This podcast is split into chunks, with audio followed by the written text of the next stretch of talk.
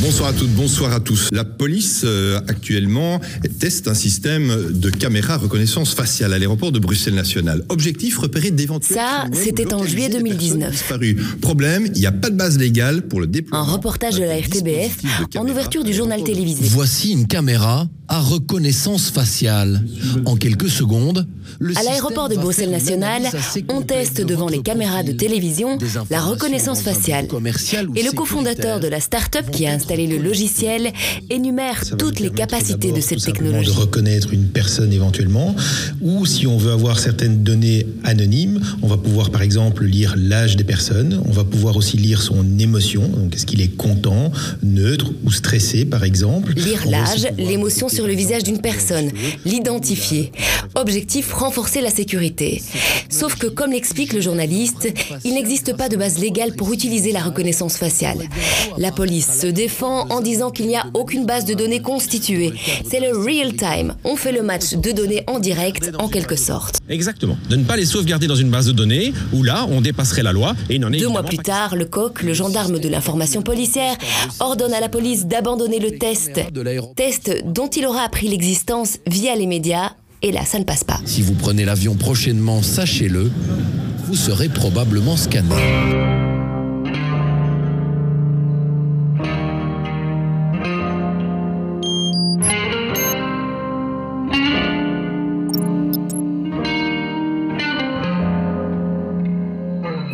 De quel droit on se chauffe, le podcast de la Ligue des droits humains.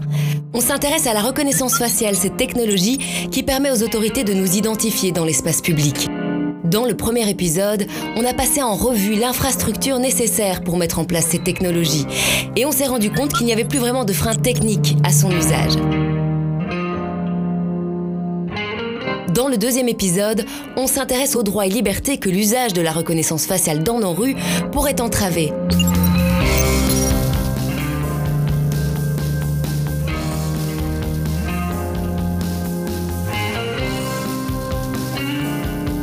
Cette nouvelle série a pour titre Fuyez, vous êtes identifié.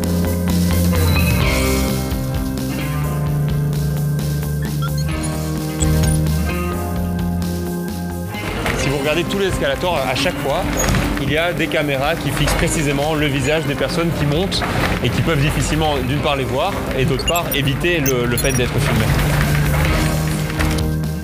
Ça pose beaucoup de questions parce que ces logiciels, en particulier ceux qui sont utilisés à, à Bruxelles, c'est beaucoup Briefcam qui euh, est capable par exemple de distinguer un homme d'une femme. Et aussi, en fait, ce logiciel permet d'inclure de la reconnaissance faciale. La reconnaissance faciale a des fins vraiment d'identification, c'est-à-dire qu'il serait accoudé à une base de données massive qui répertorierait toute la population. C'est vraiment pour nous la fin totale de l'anonymat dans l'espace public.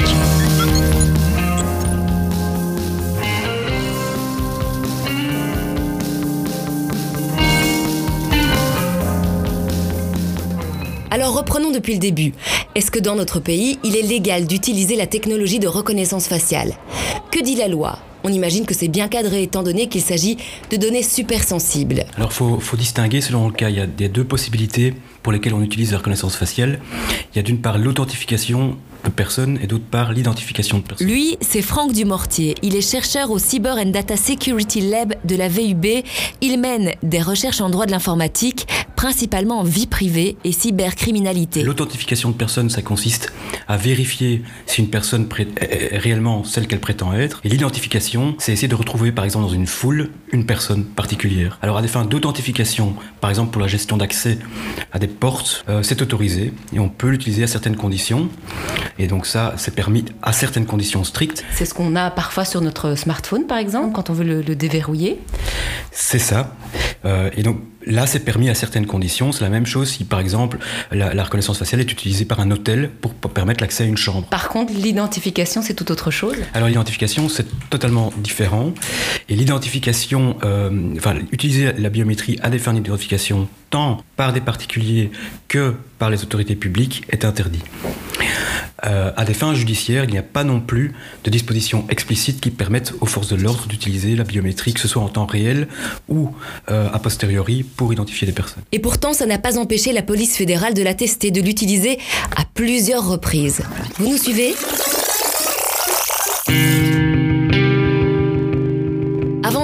2019 et ce reportage à l'aéroport de Bruxelles National, qui a ouvert ce nouvel épisode, la police fédérale y avait déjà mené un test deux ans plus tôt, en 2017, comme l'explique cet extrait de Breuse. Brussels Airport is op dit moment een pilootproject lopende.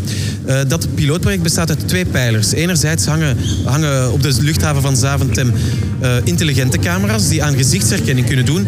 En anderzijds lopen er ook mensen rond op de luchthaven die gespecialiseerd zijn in het screenen van mensenmassa's en die op die manier terreurverdachten Là encore, la police n'avait pas réalisé d'analyse d'impact relative à la protection de la vie privée des personnes qui étaient soumises.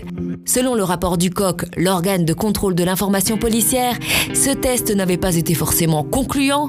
De nombreuses erreurs de faux positifs ou de fausses concordances avaient été constatées lorsque, par exemple, les personnes avaient une couleur de peau foncée ou encore quand les personnes portaient des barbes.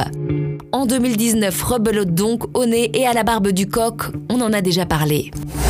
De 2019 à 2020, une septantaine de recherches ont été effectuées par la police fédérale avec le logiciel Clearview AI. Au départ, la première recherche a été réalisée dans le cadre de réunions Europol. Puis, les policiers ont continué à utiliser le logiciel américain, très controversé, de retour au bureau. C'est ce que l'on apprend dans le soir, en 2021. Clearview AI alimente sa base de données de milliards d'images récoltées entre autres sur les réseaux sociaux. Le coq enquêtera et tirera comme conclusion que cette utilisation par la police fédérale était illégale. Ça fait beaucoup, vous trouvez pas? Et ce n'est peut-être pas tout. Il y a aussi cette enquête réalisée par l'Université de Leuven en 2021. Elle sonde des zones de police en Flandre et à Bruxelles. Sur 86 zones répondantes, au moins 5 zones de police affirment disposer de la reconnaissance faciale. L'une d'elles affirme même, les réponses sont anonymes, l'utiliser souvent à très souvent. On sait aussi qu'il existe une volonté politique forte d'autoriser ces technologies. La ministre de l'Intérieur, Annelies Verlinden, ne s'en est jamais cachée, la police non plus. Des tests, des projets pilotes menés sans cadre légal, sans même en avertir l'organe chargé de contrôler et de protéger les données récoltées par la police, ça laisse songeur.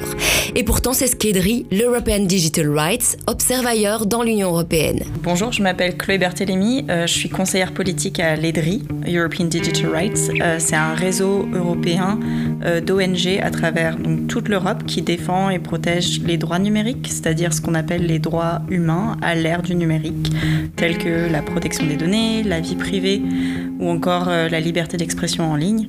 Est-ce que c'est possible de faire une cartographie, alors dans les grandes lignes évidemment, hein, mais dans l'Union européenne, une cartographie de ce qui existe en termes de reconnaissance faciale?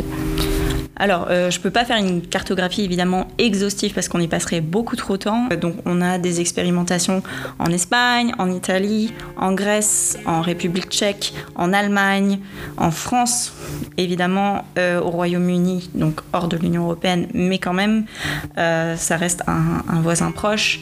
on a eu des cas durant le Covid en Pologne, au niveau des apps de traçage Covid.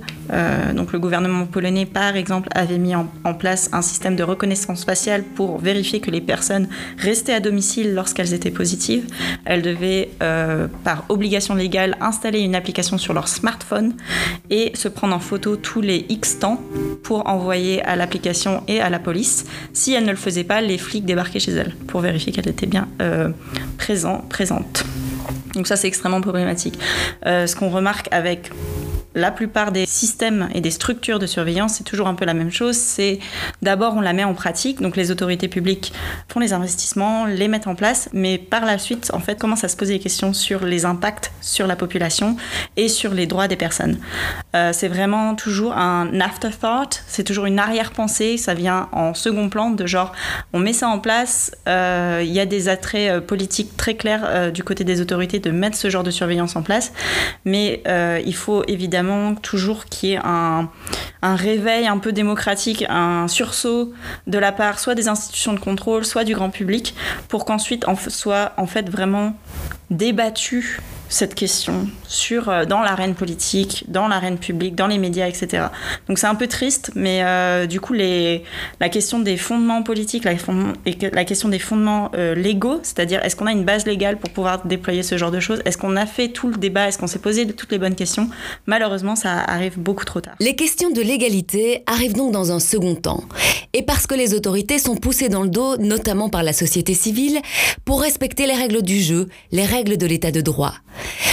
Pourtant, l'usage de cette technologie comporte d'énormes risques pour chacun et chacune d'entre nous, pour nos libertés et droits fondamentaux. La reconnaissance faciale a des fins vraiment d'identification, c'est-à-dire qu'il serait accoudé à une base de données massive qui répertorierait toute la population.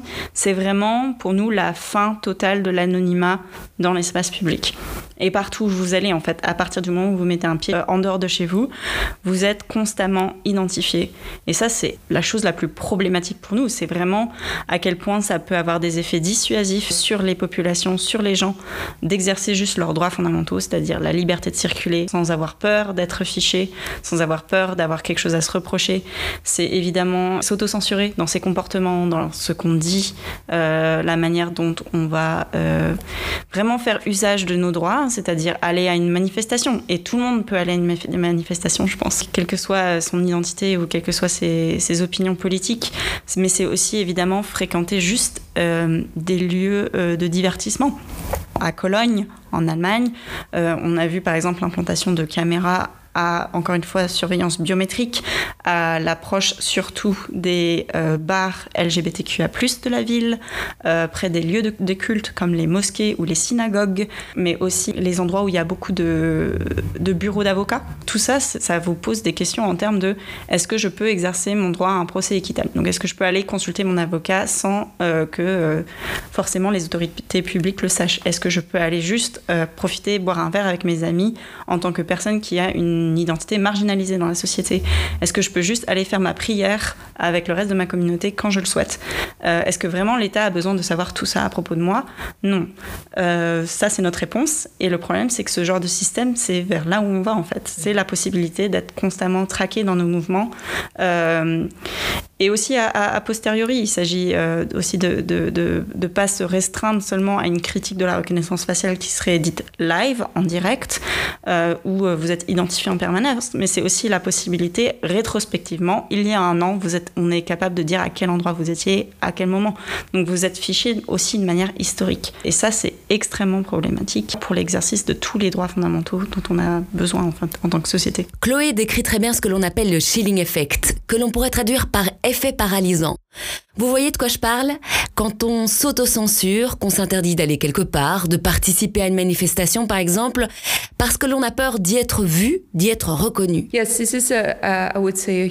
Oui, c'est vraiment un immense enjeu quand on parle de reconnaissance faciale. C'est aussi un des résultats de l'évaluation qui a été menée en Grande-Bretagne par la police métropolitaine de Londres. Rosamund Van Brakel est professeure assistante à la VUB, au groupe de recherche droit, sciences, technologies et société. Elle coordonne une étude sur la surveillance. Elle donne aussi un cours sur les enjeux légaux, sociaux et éthiques à propos de l'intelligence artificielle. Une des conclusions était l'impact sur la liberté de penser et la liberté de réunion. Ces technologies peuvent créer des chilling effects. C'est quelque chose qu'on a déjà vu avant par exemple, pendant les Jeux Olympiques à Vancouver, au Canada. Olympics, uh, in Canada, is that what was happening is they were looking for activists. Ce qu'il se passait, c'est que la police recherchait des activistes qui étaient sur une liste de surveillance et donc, même s'ils n'avaient rien fait de mal, on allait les chercher dans la foule en disant qu'ils représentaient un danger potentiel. On retrouve ce même phénomène en Grande-Bretagne. Ils veulent utiliser la reconnaissance faciale pour identifier les activistes problématiques et les personnes qui sont sur leur liste de surveillance pour les écarter. Je vois le même type d'utilisation dans les stades de football et avec les hooligans. C'est l'idée du pré-délit. On veut s'assurer que le délit n'a pas lieu, alors on écarte les délinquants potentiels avant qu'ils ne puissent agir. Donc au niveau légal, c'est problématique. Je ne pense pas qu'ils aient le droit de faire ça actuellement. Mais je sais que par exemple, en Grande-Bretagne, pendant la guerre contre le terrorisme et la situation d'urgence, ça s'est passé. Et on a vu la même chose dans d'autres pays. We can see the same uh, happening uh, in other countries, you know, in an emergency. Dans des situations d'urgence, des choses qui sont actuellement illégales sont de toute façon utilisées. Will be used anyway. Le risque aussi, c'est que cette technologie ait surtout un impact sur les groupes sociaux particulièrement affectés par la précarité et plus marginalisés. Des groupes qui luttent aussi pour leurs droits. Je pense aux minorités raciales, aux personnes migrantes, on y reviendra, mais aussi à la communauté LGBTQIA+, ou encore aux personnes sans abri. Des personnes parfois ciblées par la surveillance biométrique, comme à Côme, dans le nord de l'Italie. La ville de Côme, euh, qui a mis en place du coup un système de surveillance de l'espace public, donc non pas de reconnaissance faciale à but d'identification, mais encore une fois de surveillance biométrique, euh, afin de repérer les gens qui traînent. Enfin, je vais, le traduire comme ça en français, mais c'est pour regarder les gens qui euh, juste ne font rien dans l'espace public et qui restent à un endroit précis pendant une certaine euh, période de temps assez étendue. Le but, en fait, de cette politique, ça traduit une volonté euh, de lutter contre l'itinérance, contre les personnes euh, sans domicile fixe et notamment, puisque la ville de Côme est une ville frontalière, de repérer aussi des agroupements potentiels de migrants qui voudraient traverser la frontière suisse. Et donc du coup, ce genre de système, dans ce genre de cas, on voit très très bien qu'il traduit davantage des politiques discriminatoires, racistes, anti-immigration, anti-précarité en gros. Euh, et de, vraiment de rejet et d'exclusion, euh, plus qu'une volonté de surveillance euh, totale et massive.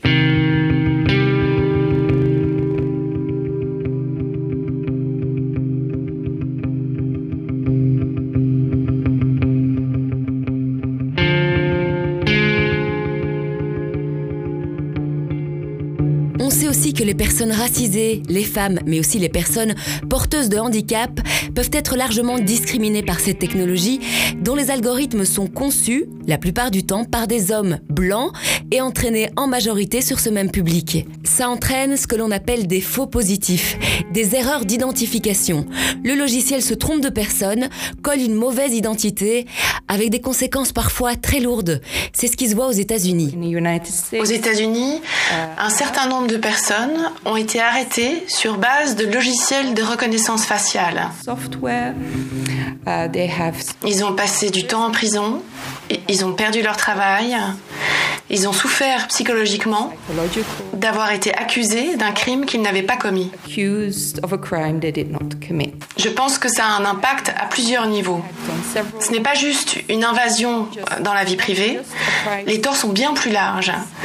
Et particulièrement dans le cas où les gens se retrouvent en prison pour un temps. Ça peut être extrêmement traumatisant. Et c'est ce qui se passe aux États-Unis. November 25th, 2022, DeKalb County Police stop a car along I 20. The driver was Randall Reed. The 29 year old was wanted. You got two theft warrants. They're both in Louisiana. So I'm gonna have a subject in custody. It's gonna be him. It would not be him. I swear to God, I ain't never been to Louisiana. I don't do nothing. No Au printemps dernier, la presse américaine rapportait qu'un homme noir, originaire de l'État de Géorgie, avait été emprisonné durant près d'une semaine pour un vol de sac à main de luxe qu'il aurait commis en Louisiane. Sauf que Randall Reid n'a jamais mis un pied en Louisiane. La technologie de reconnaissance faciale s'était trompée et ce n'est qu'un exemple parmi d'autres. FRT software features Live from downtown Detroit, Local 4 News at 6 starts now. Cet été, on apprenait aussi, toujours aux États-Unis, dans le Michigan, que la police de Détroit avait arrêté à tort une femme de 32 ans, enceinte de 8 mois, pour un vol de voiture à main armée qu'elle n'avait pas commis. Une erreur du logiciel de reconnaissance faciale. Cette femme noire a passé 11 heures en détention. But critics like the woman you're about to meet are concerned about privacy and the potential for serious mistakes. Jaman Fernandez here now with an arrest. Of course, local mother says the United States is not Belgium.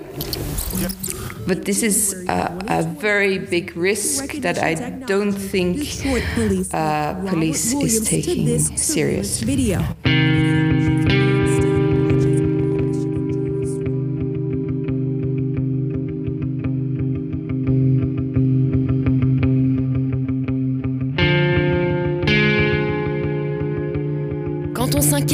De l'usage que la police pourrait faire de la reconnaissance faciale, souvent elle se défend en avançant que ce ne sera permis que pour la recherche d'enfants disparus ou pour des cas de terrorisme et de criminalité grave.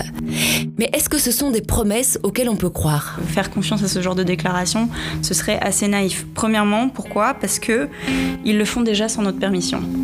Euh, L'exemple de l'expérimentation de Zaventem est très clairement parlant, et encore une fois, c'est ce que je disais au début.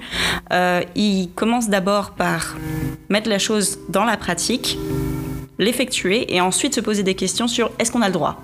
C'est pas comme ça que ça marche dans un État démocratique. Nous, ce qu'on dit, c'est d'abord vous demander est-ce qu'on a le droit, quelles sont euh, les limites, quelles sont les règles qu'on pourrait se fixer, et ensuite seulement on fait euh, le, on, met, on le met en place en fait. Euh, du coup, quand ils disent vous inquiétez pas, on va mettre des limites et les cas seront très euh, limités, euh, contrôlés, etc. C'est faux parce que déjà par la pratique, vous nous montrez que vous ne respectez pas les, les mécanismes déjà existants de contrôle. Vous les contournez, vous cachez à vos superviseurs les pratiques que vous mettez en place. Deuxièmement, le risque de glissement. On nous dit que les finalités premières de ce genre de système de surveillance, c'est euh, la lutte contre le terrorisme, c'est pour euh, attraper les méchants terroristes qui mettraient des bombes dans le métro, ou pour retrouver des enfants perdus, qui sont toutes les deux évidemment des objectifs légitimes qui devraient être une priorité, je pense, euh, dans notre société, for sure. Le problème étant que une fois que l'infrastructure est mise en place, encore une fois, la pratique nous démontre, la réalité nous démontre qu'il y a toujours un glissement qui se fait vers d'autres finalités. Vu que l'infrastructure sera déjà là, c'est-à-dire les caméras seront en place, euh, le, le coût et l'investissement avec euh, l'argent public sera, sera déjà été fait, pourquoi ne, peut, ne pas le rentabiliser? Et il s'agit juste en fait de passer un décret de plus, enfin une, une décision euh, supplémentaire. Euh, et c'est très très simple en fait d'élargir les objectifs et d'utiliser ce genre de système un peu en one, euh, size fits all, euh, donc à de multiples usages possibles, bien loin et bien éloignés euh, des usages dits limités et restreints qu'on nous annonçait au départ. Allez, deux exemples que je trouve parlants pour illustrer ce phénomène de glissement quand on parle de surveillance. Premier exemple, dans le premier épisode, on a évoqué les caméras ANPR, ces caméras qui permettent de reconnaître les plaques d'immatriculation des voitures. Au départ, elles ont été installées pour lutter contre le terrorisme. Ensuite, on les retrouve en région bruxelloise pour contrôler la zone de basse émission. Il est aussi question que ces caméras ANPR puissent repérer des infractions routières, comme par exemple l'utilisation du GSM au volant. Deuxième exemple, à Anvers, les caméras de surveillance ont été installées dans le quartier juif pour prévenir une attaque terroriste. C'était un peu avant l'attentat au musée juif. Ces mêmes caméras serviront quelques années plus tard, au moment de la pandémie de coronavirus, pour surveiller si les mesures sanitaires étaient bien respectées dans ce même quartier. The problem is, and that's the problem with uh, what happened uh, in the Jewish court in Antwerp, is that the Le problème, et c'est ce qui s'est passé dans le quartier juif à Anvers, c'est la façon dont la directive police-justice, qui est la législation européenne, a été transposée en droit belge.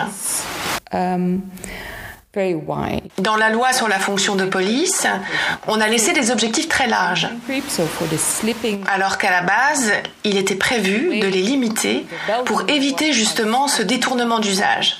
Éviter le glissement. Mais les protections ont disparu quand la Belgique a transposé la directive.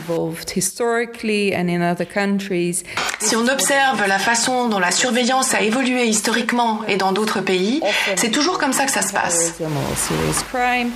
On l'utilise pour atteindre certains objectifs. Souvent, ce sera la lutte contre le terrorisme ou contre la criminalité grave, et ensuite ça se normalise. Et c'est utilisé pour toutes sortes de choses. Je dirais que ça va être la même chose pour la reconnaissance faciale. Et ce processus de normalisation est très sournois. On voit ça très clairement en Europe de l'Est, dans des pays dont une partie de la population a vécu sous un régime autoritaire. Ils ont connu la surveillance totale, aussi dans l'Allemagne Stasi. Et donc maintenant, on voit ces gens accepter toute cette surveillance, même s'ils ont eu cette expérience. Donc cette normalisation est sournoise. Et on ne se rend pas compte qu'on normalise ce genre de choses.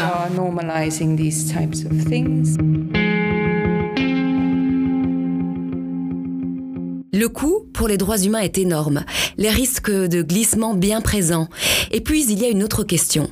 Est-ce que ces technologies de surveillance biométrique, comme la reconnaissance faciale, sont efficaces?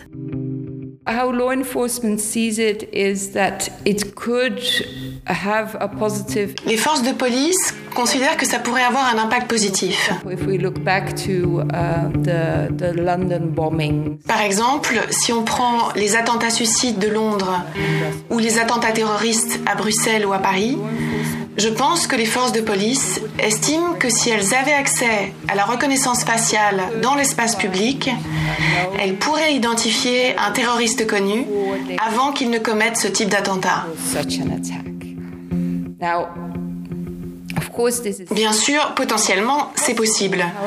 Mais il n'existe aucune preuve que cette technologie a déjà eu un impact positif dans la lutte contre le terrorisme. Donc rien ne permet d'affirmer que les arguments avancés par les forces de police sont corrects. On peut se demander alors pour quelles raisons les autorités, la police, misent sur ces technologies pour résoudre, pensent-elles, des problèmes de criminalité ou encore des problèmes sociaux. La surveillance et la sécurité sont évidemment un énorme marché. Donc il y a énormément d'acteurs privés qui sont derrière et qui essayent évidemment de pousser pour leurs intérêts euh, à faire du profit euh, sur ce genre de, de développement technologique, sur ce genre de marché. Et donc du coup, on a énormément d'influence commerciale sur euh, les politiques de surveillance euh, de l'espace public. Est-ce que le manque d'expertise de la part des États, c'est aussi un problème? Est-ce qu'il y a une forme de naïveté euh, dans le chef des représentants politiques qui prennent ce genre de décisions sur cette question des nouvelles technologies et notamment de la reconnaissance faciale? Pour certains élus, je, je pense très franchement, si on veut leur donner le bénéfice du doute, qu'effectivement, il y a un manque de connaissances, il y a un manque de réflexion sur euh, qu'est-ce que euh, l'industrie me promet. Euh, je prends à prima faciès les chiffres qu'on me donne de la part des acteurs privés, de la part de l'industrie. Euh, on me dit qu'il y a que un certain pourcentage de taux de faux positifs ou de faux négatifs, c'est-à-dire d'erreurs dans le système. Euh, J'ai tendance à les croire parce que euh, peut-être ça vient d'une boîte qui est assez renommée, telle que Microsoft ou Google, qui donc euh, développe et produit leur propre système d'intelligence artificielle, ou alors ça vient d'une plus petite boîte, mais il y a toujours l'attrait de la nouveauté de l'innovation qui euh, empêche un petit peu de se poser des fois les bonnes questions ou en tout cas de recevoir ce genre de faits. En tout cas, c'est l'industrie qui énonce ça comme des faits, mais de manière un peu plus critique. Il faut pas non plus être naïf. Il y a aussi une forte volonté politique en fait de la part des gouvernements en général qu'on a au pouvoir. Et en Europe, euh, on a une grande majorité de gouvernements de droite. Et donc, du coup, dans, le cadre de, ce, de ces régimes-là politiques, euh, l'ordre, la surveillance, euh, la police, le contrôle des populations reste une priorité politique. Et donc ça, il faut vraiment pas être naïf sur le fait que ah ils savent pas de quoi ils parlent, euh, ils sont manipulés par l'industrie. Non non non, je pense qu'il y a aussi vraiment un agenda derrière. Ils sont très conscients de ce qu'ils font, ils sont très conscients des objectifs qu'ils veulent atteindre.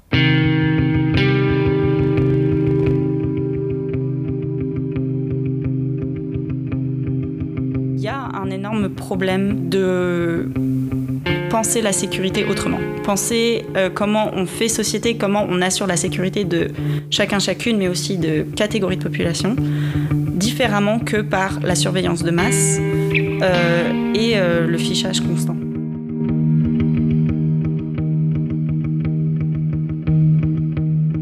Dans cet épisode, on a fait le tour des risques que comportaient ces technologies de reconnaissance faciale. Risque de glissement vers une surveillance de masse, risque de reproduire des discriminations sexistes ou racistes. Il y a aussi le risque important de piratage de ces données très sensibles.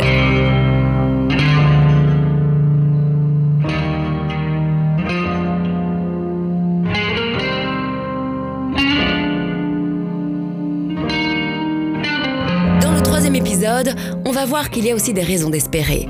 C'est possible de faire bouclier face à la reconnaissance faciale, de dire que l'on ne veut pas de ce modèle de société. On s'intéressera notamment à la ville de Lausanne en Suisse qui a décidé il y a quelques mois d'interdire la reconnaissance faciale dans l'espace public.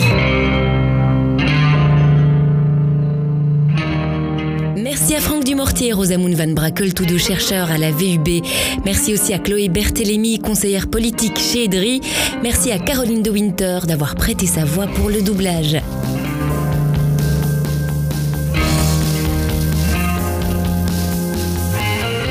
Vous écoutez De quel droit on se chauffe le podcast de la Ligue des droits humains. N'hésitez pas à partager cette série et les autres d'ailleurs. Vous pouvez aussi nous mettre des étoiles, ça nous donnera plus de visibilité. A tout de suite